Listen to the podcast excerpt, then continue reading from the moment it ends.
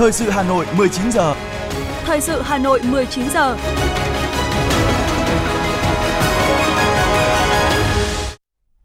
Thanh Hiền và Võ Nam xin được đồng hành cùng quý thính giả trong 30 phút của chương trình Thời sự tối nay. Chương trình có những nội dung chính sau đây. Quốc hội thảo luận luật bảo vệ quyền lợi người tiêu dùng sửa đổi. Hội nghị tổng kết 20 năm thực hiện nghị quyết số 23. Bộ Công Thương họp báo tình hình cung ứng điện. Hà Nội, hơn 37,5 tỷ đồng ủng hộ quỹ vì biển đảo Việt Nam năm 2023. Phần tin thế giới có những thông tin Mỹ và Trung Quốc nhất trí thiết lập các kênh liên lạc để tăng cường trao đổi về thương mại. Armenia, Azerbaijan lạc quan về triển vọng bình thường hóa quan hệ. Sau đây là nội dung chi tiết sẽ có trong chương trình.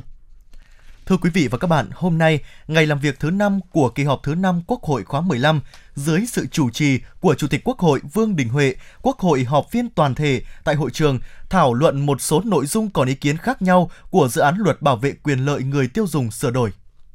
Nhấn mạnh dự án luật bảo vệ quyền lợi người tiêu dùng sửa đổi có vai trò đặc biệt quan trọng trong tình hình hiện nay, các đại biểu nhận định nước ta đang phấn đấu trở thành một nước văn minh. Để đạt được điều đó thì cần rất nhiều yếu tố như nguồn lực văn hóa, con người, pháp luật.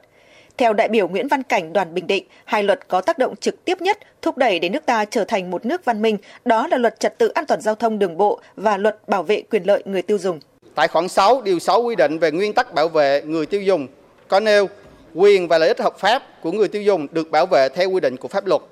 Hiến pháp, luật dân sự cũng quy định mọi công dân có nghĩa vụ tôn trọng quyền của người khác. Tuy nhiên, luật này là để cụ thể hóa về một nhóm đối tượng, nên chúng ta cũng cần quy định rõ là quyền lợi hợp pháp của người tiêu dùng trước hết phải được tổ chức cá nhân kinh doanh đảm bảo, không bị xâm hại, không chỉ từ tổ chức cá nhân khác mà từ cả người tiêu dùng khác. Thảo luận về một số nội dung còn ý kiến khác nhau của dự án luật bảo vệ quyền lợi người tiêu dùng sửa đổi, đại biểu Lê Xuân Thân đoàn Khánh Hòa đề nghị ban soạn thảo bỏ điều kiện khống chế để có thể áp dụng thủ tục rút gọn quy định tại Bộ luật tố tụng dân sự đối với các giao dịch từ 100 triệu đồng trở lên. Mình nghĩ là bảo vệ quyền cho người tiêu dùng nhưng thực ra lại là khống chế đặt ra một thêm một rào cản nữa là phải dưới 100 triệu thì mới thủ tục rút gọn. Còn trên 100 triệu thì không. Nhưng mà Bộ luật tố tụng dân sự thì trên 100 triệu vẫn được xét xử theo thủ tục rút gọn. Đồng tình với ý kiến của các đại biểu Quốc hội đã nêu trước đó, đại biểu Nguyễn Hòa Bình đoàn Bắc Giang cho rằng quy định tại Điều 70 của dự thảo luật là hạn chế quyền lợi người tiêu dùng. Tôi nói ví dụ như là người tiêu dùng mà bị xâm hại khi đi mua một ờ, chai mắm ờ, Phú Quốc chẳng hạn, nó chất lượng không đảm bảo hay là hàng giả, thì một người đi mua một cái chai mắm mà chất lượng kém có khi chỉ bị thiệt hại 10.000 thôi chả ai đi kiện cái cái thiệt hại 10.000 cả. Thế nhưng mà nhiều người thì sẽ sẽ sẽ bị như vậy, sẽ bị số lượng nó nhiều hơn. Thì đấy là cái quy mô cái tranh chấp rất là nhỏ thì tôi cũng thấy là cái đặt ra của ban soạn thảo về cái quy mô cũng nên bàn tới nhưng chúng ta nên thể hiện như nào đấy để nó không xung đột với cái 37 cơ bản tán thành với dự án luật trình Quốc hội tại kỳ họp, đại biểu Nguyễn Thị Hồng Hạnh đoàn thành phố Hồ Chí Minh cho biết, hiện nay dự thảo luật giao chính phủ quy định chi tiết, trình tự, thủ tục, thời điểm và hình thức cung cấp công khai thông tin cảnh báo về việc bảo vệ quyền lợi người tiêu dùng trên không gian mạng. Tuy nhiên, đại biểu đề nghị cần quyết định nguyên tắc ngay trong dự thảo luật về việc gỡ bỏ thông tin cảnh báo để đảm bảo tính hợp lý là dự thảo luật mới chỉ giới hạn việc công khai thông tin cảnh báo về danh sách các tổ chức cá nhân kinh doanh trên không gian mạng có vi phạm còn các hình thức bán hàng khác như là bán hàng trực tiếp, cung cấp dịch vụ liên tục thì chưa được đề cập, trong khi các giao dịch ngoài không gian mạng thì chiếm một tỷ lệ không nhỏ trong đời sống xã hội. Về hình thức bán hàng tận cửa tại Điều 44 thì tôi đề nghị đánh giá thêm về tính khả thi của một số quy định như là quy định các tổ chức cá nhân kinh doanh phải dành thời hạn 3 ngày để người tiêu dùng cân nhắc về việc quyết định thực hiện hợp đồng hoặc là quy định bắt buộc người tiêu dùng phải tự mình ghi ngày tháng năm giao kết vào hợp đồng Giải trình ý kiến của đại biểu về việc dẫn chiếu với hệ thống pháp luật liên quan, chủ nhiệm Ủy ban Khoa học Công nghệ và Môi trường Lê Quang Huy khẳng định pháp luật về bảo vệ quyền lợi người tiêu dùng không quy định tại luật bảo vệ quyền lợi người tiêu dùng mà là một hệ thống pháp luật hiện hành. Cơ quan soạn thảo và cơ quan thẩm tra sẽ tiếp thu ý kiến đại biểu về vấn đề này. Chủ nhiệm Ủy ban Khoa học Công nghệ và Môi trường Lê Quang Huy cũng giải trình làm rõ vấn đề đại biểu nêu liên quan đến đảm bảo cân bằng giữa quyền của người tiêu dùng với quyền nghĩa vụ của tổ chức cá nhân kinh doanh – đây là vấn đề rất xác đáng. Trong quá trình thẩm tra cũng bám sát nguyên tắc này và tiếp tục ra soát hệ thống pháp luật theo hướng đảm bảo cân bằng giữa quyền và nghĩa vụ của tổ chức cá nhân kinh doanh với người tiêu dùng.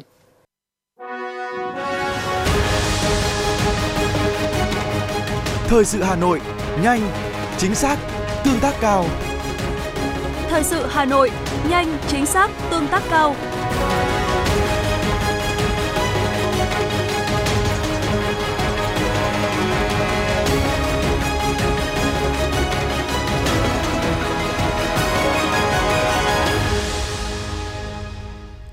Chương trình sẽ được tiếp tục với những thông tin đáng chú ý khác dưới sự chủ trì của Ủy viên Trung ương Đảng, Phó Bí thư Thường trực Thành ủy Nguyễn Thị Tuyến, chiều nay, Thành ủy Hà Nội tổ chức tổng kết 20 năm thực hiện nghị quyết số 23 ngày 12 tháng 3 năm 2003 của Ban chấp hành Trung ương khóa 9 về phát huy sức mạnh đại đoàn kết toàn dân tộc vì dân giàu, nước mạnh, xã hội công bằng, dân chủ, văn minh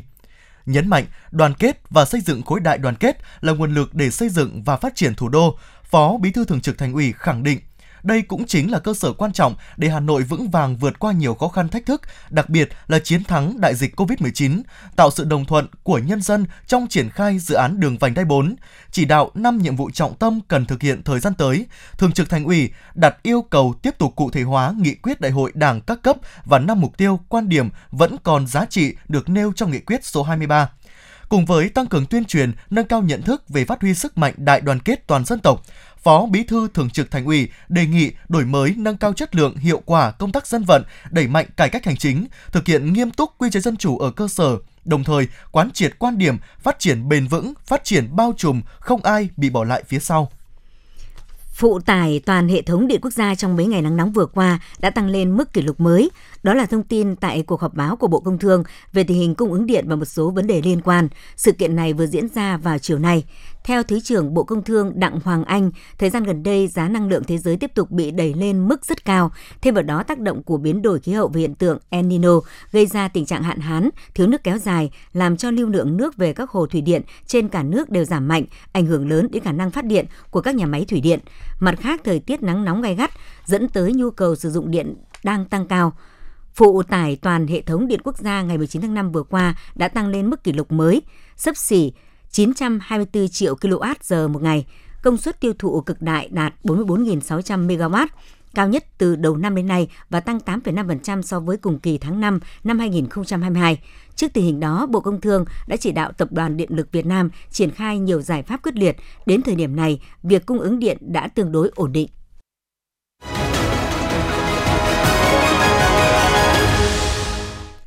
Chương trình tiếp tục với những thông tin quan trọng khác. Theo báo cáo của Ủy ban Mặt trận Tổ quốc Việt Nam thành phố Hà Nội, tính đến ngày 24 tháng 5 đã có 319 tổ chức đơn vị cá nhân ủng hộ và đăng ký ủng hộ Quỹ vì biển đảo Việt Nam năm 2023 với tổng số tiền hơn 37,5 tỷ đồng, trong đó đã nộp về tài khoản quỹ của thành phố hơn 17,8 tỷ đồng.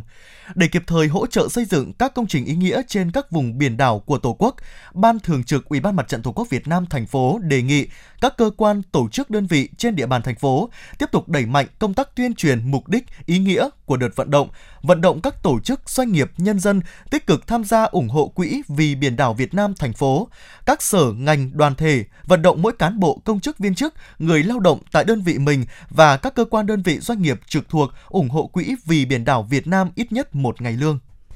Đến sáng nay, lãi suất kỳ hạn từ 1 đến dưới 6 tháng, niêm yết thấp nhất là CB Bank từ 3,8 đến 3,9%, trong đó 3,8% là kỳ hạn 1 tháng, 3,9% là kỳ hạn 3 tháng. Nhiều ngân hàng giảm còn 4,5 đến 4,8 điểm phần trăm như ngân hàng Bảo Việt, Sibank, NP Bank, TP Bank. Các ngân hàng niêm yết ở mức trần 5% theo quy định của ngân hàng nhà nước là AB Bank, Bảo Việt Bank, MSB, Nam Á Bank, Bắc Á.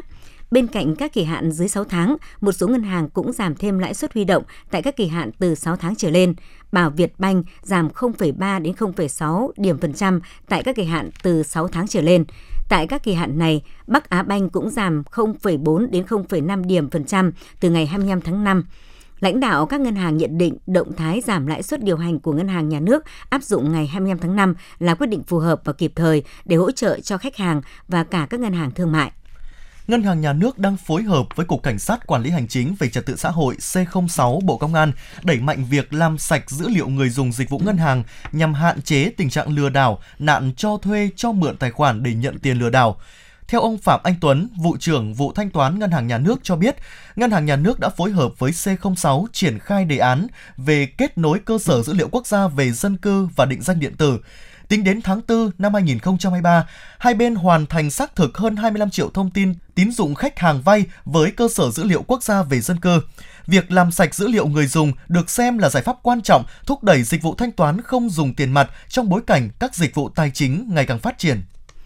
Tập đoàn Điện lực Việt Nam vừa thông tin, theo cập nhật đến 10 giờ sáng nay, đã có 52 trên 85 dự án năng lượng tái tạo chưa có giá gửi hồ sơ cho công ty mua bán điện thuộc Tập đoàn Điện lực Việt Nam để đàm phán giá điện hợp đồng mua bán điện. Trong số này có 36 dự án đã đề nghị giá tạm bằng 50% giá trần của khung giá theo quyết định số 21 của Bộ Công Thương, trong đó có 19 dự án hoặc một phần dự án đã được Bộ Công Thương phê duyệt giá tạm và ký hợp đồng mua bán điện. Trước đó, Bộ Công Thương và Tập đoàn Điện lực Việt Nam đã tổ chức hội nghị với chủ đầu tư các dự án năng lượng tái tạo chuyển tiếp để làm rõ và tháo gỡ các vướng mắc trong quá trình thực hiện thủ tục đàm phán giá điện, hợp đồng mua bán điện. Hai bên đã họp và thống nhất giá mua điện tạm chưa bao gồm thuế VAT bằng 50% giá trần của khung giá phát điện cho từng loại hình. Trong tháng 5, các cảng hàng không Việt Nam trên cả nước đón 9 triệu khách, tăng 3,2% so với tháng 4. Cũng trong tháng 5, các hãng hàng không Việt Nam vận chuyển 4,46 triệu khách, tăng 3,3% so với tháng 4 năm 2023, bao gồm 1,2 triệu khách quốc tế và 3,26 triệu lượt khách nội địa. Tính chung 5 tháng có tới 45,5 triệu khách qua các cảng hàng không tăng 37,8% so với cùng kỳ năm 2022. Trong đó có 12 triệu khách quốc tế tăng 679,6% và 33,4 triệu khách nội địa tăng 5,7%. 5 tháng đầu năm, các hãng hàng không vận chuyển 22,4 triệu khách, tăng 36,9% so với cùng kỳ năm 2022. Thưa quý vị và các bạn, tai nạn lao động đã trở thành nỗi ám ảnh của nhiều người khi trung bình mỗi năm có hàng trăm người thiệt mạng, hàng ngàn người thương tật vĩnh viễn. Cho dù lời cảnh báo về mất an toàn lao động vẫn thường xuyên được gióng lên, nhưng nhiều vụ việc vẫn xảy ra để lại hậu quả đau xót đã gần 3 năm trôi qua, song nỗi ám ảnh về sự cố tai nạn lao động vẫn chưa nguôi ngoai đối với bản thân và gia đình chị Nguyễn Thị Tầm, công nhân công ty cổ phần bê tông và xây dựng Minh Đức. Vào thời điểm tháng 8 năm 2020,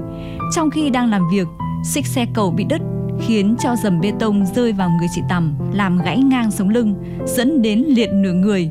Hội đồng giám định y khoa xác định tỷ lệ tổn thương của chị Tầm là 91% chị không thể tự sinh hoạt hàng ngày, phải nhờ vào sự giúp đỡ của người mẹ già. Đau xót, tiếc nuối và cả nỗi dai dứt, nên mỗi lần nhớ lại ngày bị tai nạn lao động, chị lại nghẹn ngào. Tai nạn, cái cầu đập vào lưng em, em gãy ngang lưng, bị liệt, ăn từ đây xuống. Sống này thấy khổ quá, giờ thì được làm mẹ để chăm em. Còn với chị Vũ Thị Ánh ở huyện Phú Xuyên, Hà Nội, bị tai nạn lao động trong khi đang làm việc thời vụ tại công ty trách nhiệm hữu hạn sản xuất thực phẩm Hà Nội ngày 9 tháng 1 năm 2023 dẫn đến cụt 1 phần 3 trên cẳng tay. Mặc dù được công ty hỗ trợ 8 triệu đồng tiền viện phí trong thời gian điều trị, nhưng do là lao động thời vụ theo giờ, không được tham gia bảo hiểm tai nạn lao động. Khi tai nạn lao động xảy ra, chị Ánh không được hưởng chế độ quyền lợi gì. Hậu quả của vụ tai nạn khiến cho hiện nay chị Ánh không thể đi làm, thu nhập gia đình chỉ trông vào đồng lương thợ cơ khí tự do bấp bênh của người chồng, nên cuộc sống trồng chất những khó khăn. Bên ngôi nhà nhỏ xuống cấp, tường ẩm mốc, vật dụng đáng giá nhất chỉ là cái tủ lạnh cũ. Chị Vũ Thị Ánh và anh Nguyễn Hoàng Trương, chồng của chị, không giấu được nỗi buồn.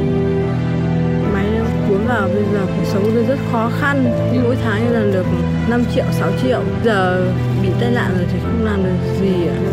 Chủ là hôm đợt đợt, đợt nhà tôi bị xảy ra đấy là cũng đưa đi đưa bệnh đưa đi bệnh viện xong là cũng lo tiền viện phí. Còn đâu là từ đợt đấy là cũng không nói năng gì đến về hỗ trợ giúp nọ thì tôi bây giờ phải gánh thêm cả vợ nữa vợ không làm được cái gì. Là còn con cái nó nhỏ hai con nhỏ một trường hợp đau xót khác là chị Lê Minh Yến sinh năm 1972 ở phường Yên Sở, quận Hoàng Mai, Hà Nội bị tai nạn lao động trong quá trình dọn dẹp khay cơm, các thùng chứa cơm và thức ăn của trường tiểu học Hoàng Mai dẫn đến tử vong vào tháng 4 năm ngoái.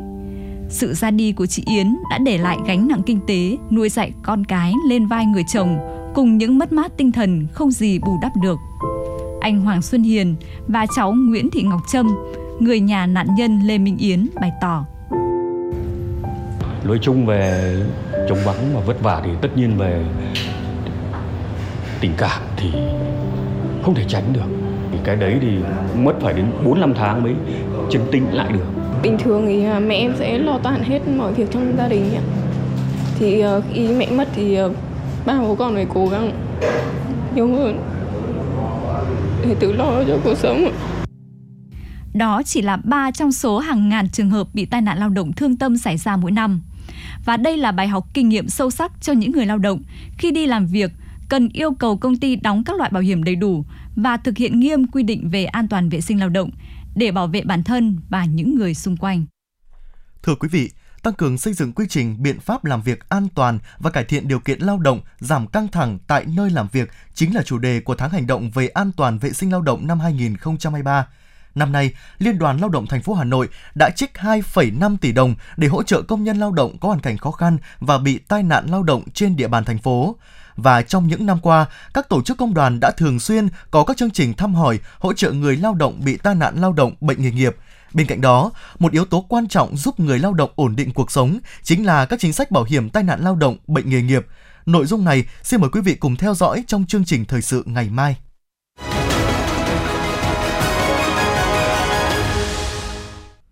Thưa quý vị các bạn, sáng nay Hội Nhà báo thành phố Hà Nội tổ chức tập huấn nghiệp vụ sử dụng smartphone, sản xuất sản phẩm báo chí cho hội viên, phóng viên, biên tập viên các cơ quan báo chí Hà Nội. Trong khuôn khổ lớp tập huấn, các học viên đã cùng trao đổi, thảo luận dưới sự hướng dẫn của giảng viên để thực hiện làm video clip bằng smartphone, các thủ tục biến smartphone thành máy quay, cách lấy cỡ cảnh phù hợp, luyện tập các bài tập tình huống.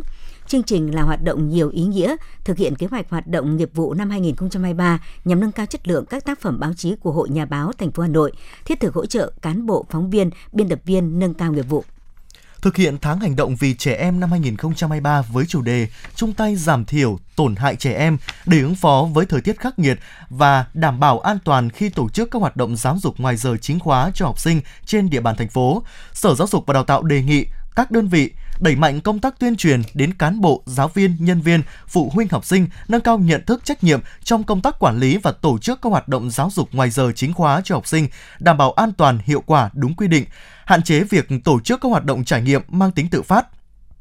tăng cường phối hợp chính quyền và các tổ chức đoàn thể trong quản lý học sinh tại địa phương trong dịp hè 2023 về công tác phòng chống tai nạn thương tích đuối nước, ứng phó với thời tiết khắc nghiệt khi tổ chức các hoạt động ngoài trời cho học sinh trên địa bàn. Cục An toàn Thực phẩm Bộ Y tế đã đưa ra các lưu ý đối với người tiêu dùng khi mua hàng trực tuyến online đối với thực phẩm có nguy cơ cao dựa trên thông tin từ Trung tâm An toàn Thực phẩm Hồng Kông Trung Quốc. Theo đó, việc mua thực phẩm trực tuyến đã trở nên phổ biến. Tuy nhiên, người tiêu dùng cũng nên thận trọng khi mua thực phẩm trực tuyến, đặc biệt đối với nhóm thực phẩm có nguy cơ cao ngộ độc như hàu sống, sushi, sashimi. Để bảo đảm an toàn thực phẩm, cách tốt nhất là người tiêu dùng cần kiểm tra kỹ chi tiết giấy phép của cơ sở thực phẩm trước khi đặt hàng và lưu ý thời điểm giao nhận hàng và nhiệt độ kiểm soát thực phẩm. Một thông tin đáng chú ý khác, Bộ Giao thông Vận tải đang lấy ý kiến góp ý các bộ ngành dự thảo thông tư cho phép tự động giãn chu kỳ kiểm định xe cá nhân dưới 9 chỗ ngồi không kinh doanh vận tải xe cá nhân. Đáng chú ý, dự thảo thông tư bổ sung nội dung cơ quan đăng kiểm tự động cấp xác nhận gia hạn hiệu lực của giấy chứng nhận tem kiểm định đối với phương tiện tham gia giao thông giúp giải quyết căn bản thực trạng ùn tắc trong kiểm định xe cơ giới hiện nay, đáp ứng tốt nhu cầu kiểm định của người dân doanh nghiệp, Dự thảo nêu rõ, đối tượng áp dụng là các xe ô tô chở người đến 9 chỗ không kinh doanh vận tải hết hạn kiểm định trong khoảng thời gian 1 năm kể từ ngày thông tư được ban hành sẽ được tự động giãn chu kỳ kiểm định theo chu kỳ mới quy định tại thông tư số 02/2023. Dự kiến sẽ có khoảng 1,4 triệu ô tô dưới 9 chỗ ngồi được giãn thời hạn kiểm định. Thưa quý vị các bạn, trong những ngày này, các em học sinh lớp 9 đang phải chạy đua nước rút ôn tập cho kỳ thi vào lớp 10. Hầu hết các học sinh và gia đình đều mong muốn được vào trường trung học phổ thông công lập tốt. Tuy nhiên tại nhiều địa phương, trong đó có Hà Nội, sẽ chỉ có khoảng 60 đến 70% số thí sinh đỗ công lập. Chính vì vậy mà mô hình đào tạo 9 cộng học văn hóa chương trình giáo dục thường xuyên cấp trung học phổ thông kết hợp học nghề hệ trung cấp tại các cơ sở giáo dục nghề nghiệp hiện được nhiều học sinh tốt nghiệp trung học cơ sở lựa chọn. Hướng đi này không chỉ thể hiện rõ chính sách phân luồng đào tạo nghề sau trung học cơ sở của nhà nước mà còn giúp các em chủ động gia nhập thị trường lao động. Hôm nay tôi sẽ hướng dẫn cách cách cách các bạn làm bài tập trên máy tiện. Bước đầu tiên, các bạn sẽ phải cắt phôi ở trên máy tiện hoặc trên máy cắt bàn. Sinh năm 2005, ở xã Thuần Mỹ, huyện Ba Vì, Hoàng Minh Hải lựa chọn theo học tại trường Cao đẳng nghề Công nghiệp Hà Nội. Hải chia sẻ, khi tốt nghiệp trung học cơ sở, em được thầy cô tư vấn học văn hóa cấp trung học phổ thông và học nghề. Ban đầu em cũng vân vân, nhưng bố mẹ đều làm nghề nông, điều kiện kinh tế không dư giả, nên em quyết định chọn học theo mô hình này, mong sớm có công việc ổn định để giảm bớt gánh nặng của gia đình. Ra trường là có hai bằng luôn ạ. Thì ra trường thì kiểu xin việc dễ hơn. Nếu mà học cái kia thì mình phải học tốt, phải bắt buộc bắt buộc phải thi được lên ờ, đại học. Cũng như Hải, em Lương Thị Linh ở Thanh Oai, Hà Nội, hiện là học sinh lớp 11D1 trường Trung cấp nghề Tổng hợp Hà Nội, chia sẻ, sau khi tốt nghiệp cấp 2, em đã quyết định lựa chọn học hệ 9 cộng. Sau 3 năm học, có trong tay bằng trung học phổ thông và bằng trung cấp nghề, em có thể đi làm ngay tại các khu cụm công nghiệp. Nếu có cơ hội thì liên thông lên. Điều này sẽ giúp em tiết kiệm thời gian và chi phí cho việc học. Cháu xác định được là sau này cháu ra cháu sẽ đi làm uh, kỹ thuật ở những công ty lớn và sẽ phụ giúp cho gia đình, người thân. Theo chỉ tiêu phân luồng học sinh sau trung học cơ sở, năm học 2023-2024, thành phố Hà Nội có hơn 27.000 học sinh được tuyển vào các trung tâm giáo dục nghề nghiệp, giáo dục thường xuyên và các trường nghề, chiếm hơn 21% tổng số học sinh, tăng so với những năm trước đó. Hơn nữa, với mong muốn tiếp cận cơ hội việc làm sớm, hiện nay nhiều người trẻ có xu hướng lựa chọn học nghề ngay sau khi tốt nghiệp trung học cơ sở. Đây là cơ hội tốt để các cơ sở giáo dục nghề nghiệp trên địa bàn Hà Nội mở rộng tuyển sinh cho chương trình 9 cộng. Tại trường Cao đẳng Công nghiệp Hà Nội, năm nay nhà trường tuyển sinh 400 chỉ tiêu cho hệ 9 cộng, tăng 10% so với năm trước. Lực lượng cán bộ giáo viên trường Cao đẳng nghề Công nghiệp Hà Nội tiến hành tư vấn tuyển sinh 24 trên 7 với phụ huynh và học sinh khối 9 năm học 2022-2023 qua nhiều kênh thông tin. Nhờ đó, các chương trình đào tạo của đơn vị này được đông đảo người dân biết đến. Còn tại trường Cao đẳng Công nghệ cao Hà Nội, để chủ động nắm bắt cơ hội, từ đầu năm 2023, trường đã xây dựng kế hoạch tuyển sinh hệ 9 cộng với 600 chỉ tiêu, tăng hơn 30% so với năm trước. Nhà trường còn khẳng định chắc chắn, nói không với thất nghiệp, ông Phạm Xuân Khánh, hiệu trưởng trường Cao đẳng Công nghệ cao Hà Nội cho biết. Để mà thu được người học thì các cơ sở đào tạo phải giải quyết tốt cái việc làm cho phim sau khi ra trường. Chính đấy là sự thu hút ừ, rất lớn của trường Cao đẳng Công nghệ cao Hà Nội chúng tôi. Hiện nay thì hàng năm sinh viên chúng tôi ra trường ờ, sau 6 tháng thì có tỷ lệ việc làm đến 96%. Nhiều nghề là các em ra trường 100% sinh viên có việc làm và không đủ để cung cấp cho các doanh nghiệp và sinh viên thì được các doanh nghiệp đánh giá rất cao ờ, ngoài kiến thức kỹ năng thì đặc biệt là cái thái độ của các em Tại các cơ sở giáo dục nghề nghiệp khác, công tác tuyển sinh với nhóm học sinh tốt nghiệp trung học cơ sở cũng được các đơn vị tập trung ưu tiên thực hiện. Trong số này, trường Cao đẳng nghề Nguyễn Trãi tuyển sinh hàng trăm chỉ tiêu hệ trung cấp với nhóm đối tượng 9 cộng. Các trường trung cấp như trường Trung cấp nghề Tổng hợp Hà Nội, trường Trung cấp Kinh tế, Kỹ thuật và Công nghệ Hà Nội cũng xây dựng kế hoạch tuyển sinh năm 2023 với số lượng chỉ tiêu cho chương trình 9 cộng bằng hoặc cao hơn những năm trước. Nhằm thu hút thí sinh lựa chọn học nghề chương trình 9 cộng, các cơ sở giáo dục nghề nghiệp xây dựng chương trình đào tạo phù hợp với mong muốn đa dạng của người học và nhu cầu sử dụng lao động của thị trường việc làm. Ông Trương Anh Dũng, Tổng cục trưởng Tổng cục Giáo dục nghề nghiệp, Bộ Lao động Thương binh và Xã hội đánh giá. Tốt nghiệp trung học cơ sở vào trung cấp mà muốn học lên cao đẳng thì các em có thể học bổ sung cái khối lượng kiến thức văn hóa tối thiểu do Bộ Giáo dục quy định để các em đủ cái điều kiện để học liên thông lên cao đẳng hoặc các em muốn học lên cao hơn nữa mà muốn có cái bằng văn hóa trung học phổ thông thì chúng tôi cũng chỉ đạo cho các cái trường phối hợp với các cái cơ sở giáo dục, đặc biệt là các trung tâm giáo dục thường xuyên ở các địa phương, có thể cùng với các trường trung cấp để mà tổ chức cái chương trình đào tạo cho các em có cái bằng bổ túc văn hóa để các em đủ cái điều kiện đi thi đại học từ thực tế đào tạo tại nhiều cơ sở giáo dục nghề nghiệp cho thấy, sau khi tốt nghiệp hệ 9 cộng, khoảng 50% học sinh tiếp tục học liên thông lên cao để có tay nghề vững vàng, cơ hội việc làm rộng mở. Khoảng 10 đến 20% học sinh thì vào các trường cao đẳng, đại học, số còn lại tham gia thị trường lao động. Những con số này là minh chứng rõ nhất để khẳng định hiệu quả của chương trình 9 cộng. Mô hình 9 cộng không chỉ giúp phân luồng học sinh mà đang dần góp phần hạ nhiệt cho kỳ tuyển sinh vào 10. Vì vậy, Phụ huynh cần thay đổi cách nhìn nhận để không tạo áp lực quá lớn cho con, dẫn tới việc định hướng sai, vừa mất thời gian, tiền bạc, sức lực của các em, vừa ảnh hưởng đến sự lựa chọn hướng đi của học sinh trong tương lai. Đối tượng học nghề theo chương trình 9 cộng vừa được ưu tiên tuyển sinh, quan tâm bảo đảm chất lượng đào tạo, vừa được hỗ trợ về học phí trong suốt quá trình học tập. Phụ huynh học sinh có thể yên tâm lựa chọn chương trình 9 cộng làm con đường lập thân, lập nghiệp cho lao động trẻ.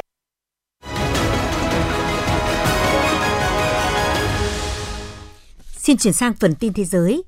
Bộ trưởng Thương mại Mỹ Gina Raimondo đã có cuộc gặp với người đồng cấp Trung Quốc Vương Văn Đào đang thăm Mỹ để thảo luận vấn đề thương mại song phương. Đây là cuộc trao đổi cấp nội các đầu tiên giữa Mỹ và Trung Quốc trong nhiều tháng qua sau những căng thẳng liên quan thương mại và an ninh quốc gia. Sau các cuộc họp tại Moscow, Liên bang Nga, Thủ tướng Armenia Nikol Pashinyan và Tổng thống Azerbaijan Ilham Aliyev cho biết hai nước đang tiến tới bình thường hóa quan hệ sau khi công nhận sự toàn vẹn lãnh thổ của nhau. Hai nhà lãnh đạo Armenia và Azerbaijan đã có các cuộc hội đàm riêng rẽ với Tổng thống Nga Vladimir Putin trước khi bước vào cuộc gặp ba bên diễn ra cùng ngày.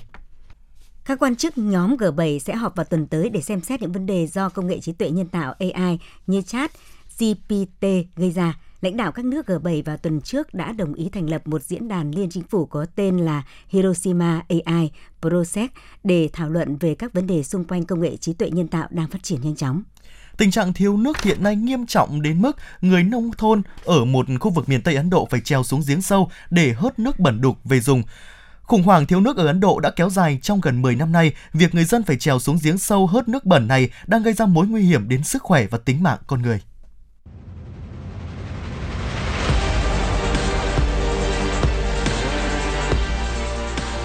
Bản tin thể thao. Bản tin thể thao.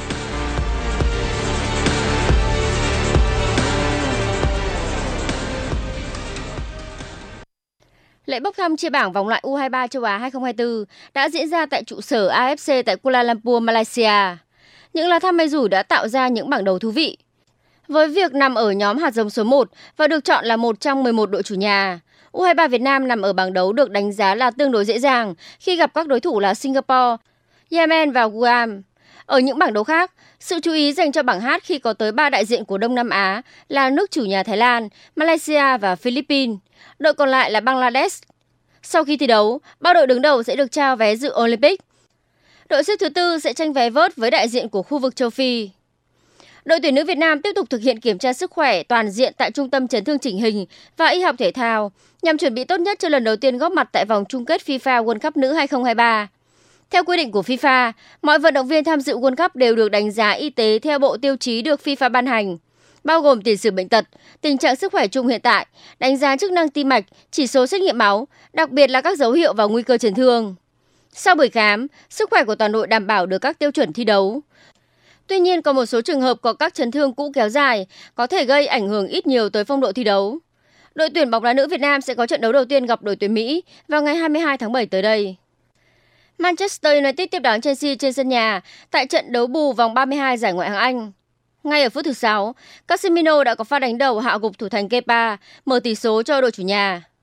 Bị dẫn trước, Chelsea dồn lên tấn công và tạo ra nhiều tình huống nguy hiểm trước khung thành của Dega. Thế nhưng các chân sút đội bóng áo xanh đã khá vô duyên trong những tình huống dứt điểm. Không những thế, họ còn phải nhận thêm bàn thua ở phút bù giờ cuối hiệp 1. Người nâng cách biệt lên 2-0 là Martial. Sang hiệp 2, đội bóng của huấn luyện viên Eric Ten Hag chơi hoàn toàn lần lướt và có thêm hai bàn thắng nữa nhờ công của Bruno Fernandes và Marcus Rashford. Những nỗ lực của Chelsea chỉ mang về một bàn thắng danh dự ở phút thứ 89 sau pha lập công của Joao Felix. Đại thắng Chelsea 4-1, Mu chính thức có vé dự Champions League mùa tới, đồng thời vươn lên vị trí thứ ba trên bảng xếp hạng. Tại tứ kết giải quần vợt Geneva mở rộng, Kasparov chỉ phải gặp đối thủ cách anh 50 bậc trên bảng xếp hạng ATP là Nicolas Rari. Hạt giống số 1 cũng là nhà đương kim vô địch của giải Kasparov đã có khởi đầu tốt trong set 1 khi giành chiến thắng với tỷ số 6-3.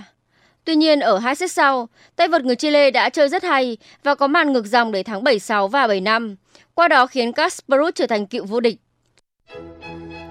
Dự báo thời tiết đêm 26 ngày 27 tháng 5 năm 2023, khu vực trung tâm thành phố Hà Nội nhiều mây, đêm và sáng có mưa, mưa rào rải rác và có nơi có rông. Trong mưa rông có khả năng xảy ra lốc xét và gió giật mạnh, nhiệt độ từ 25 đến 35 độ.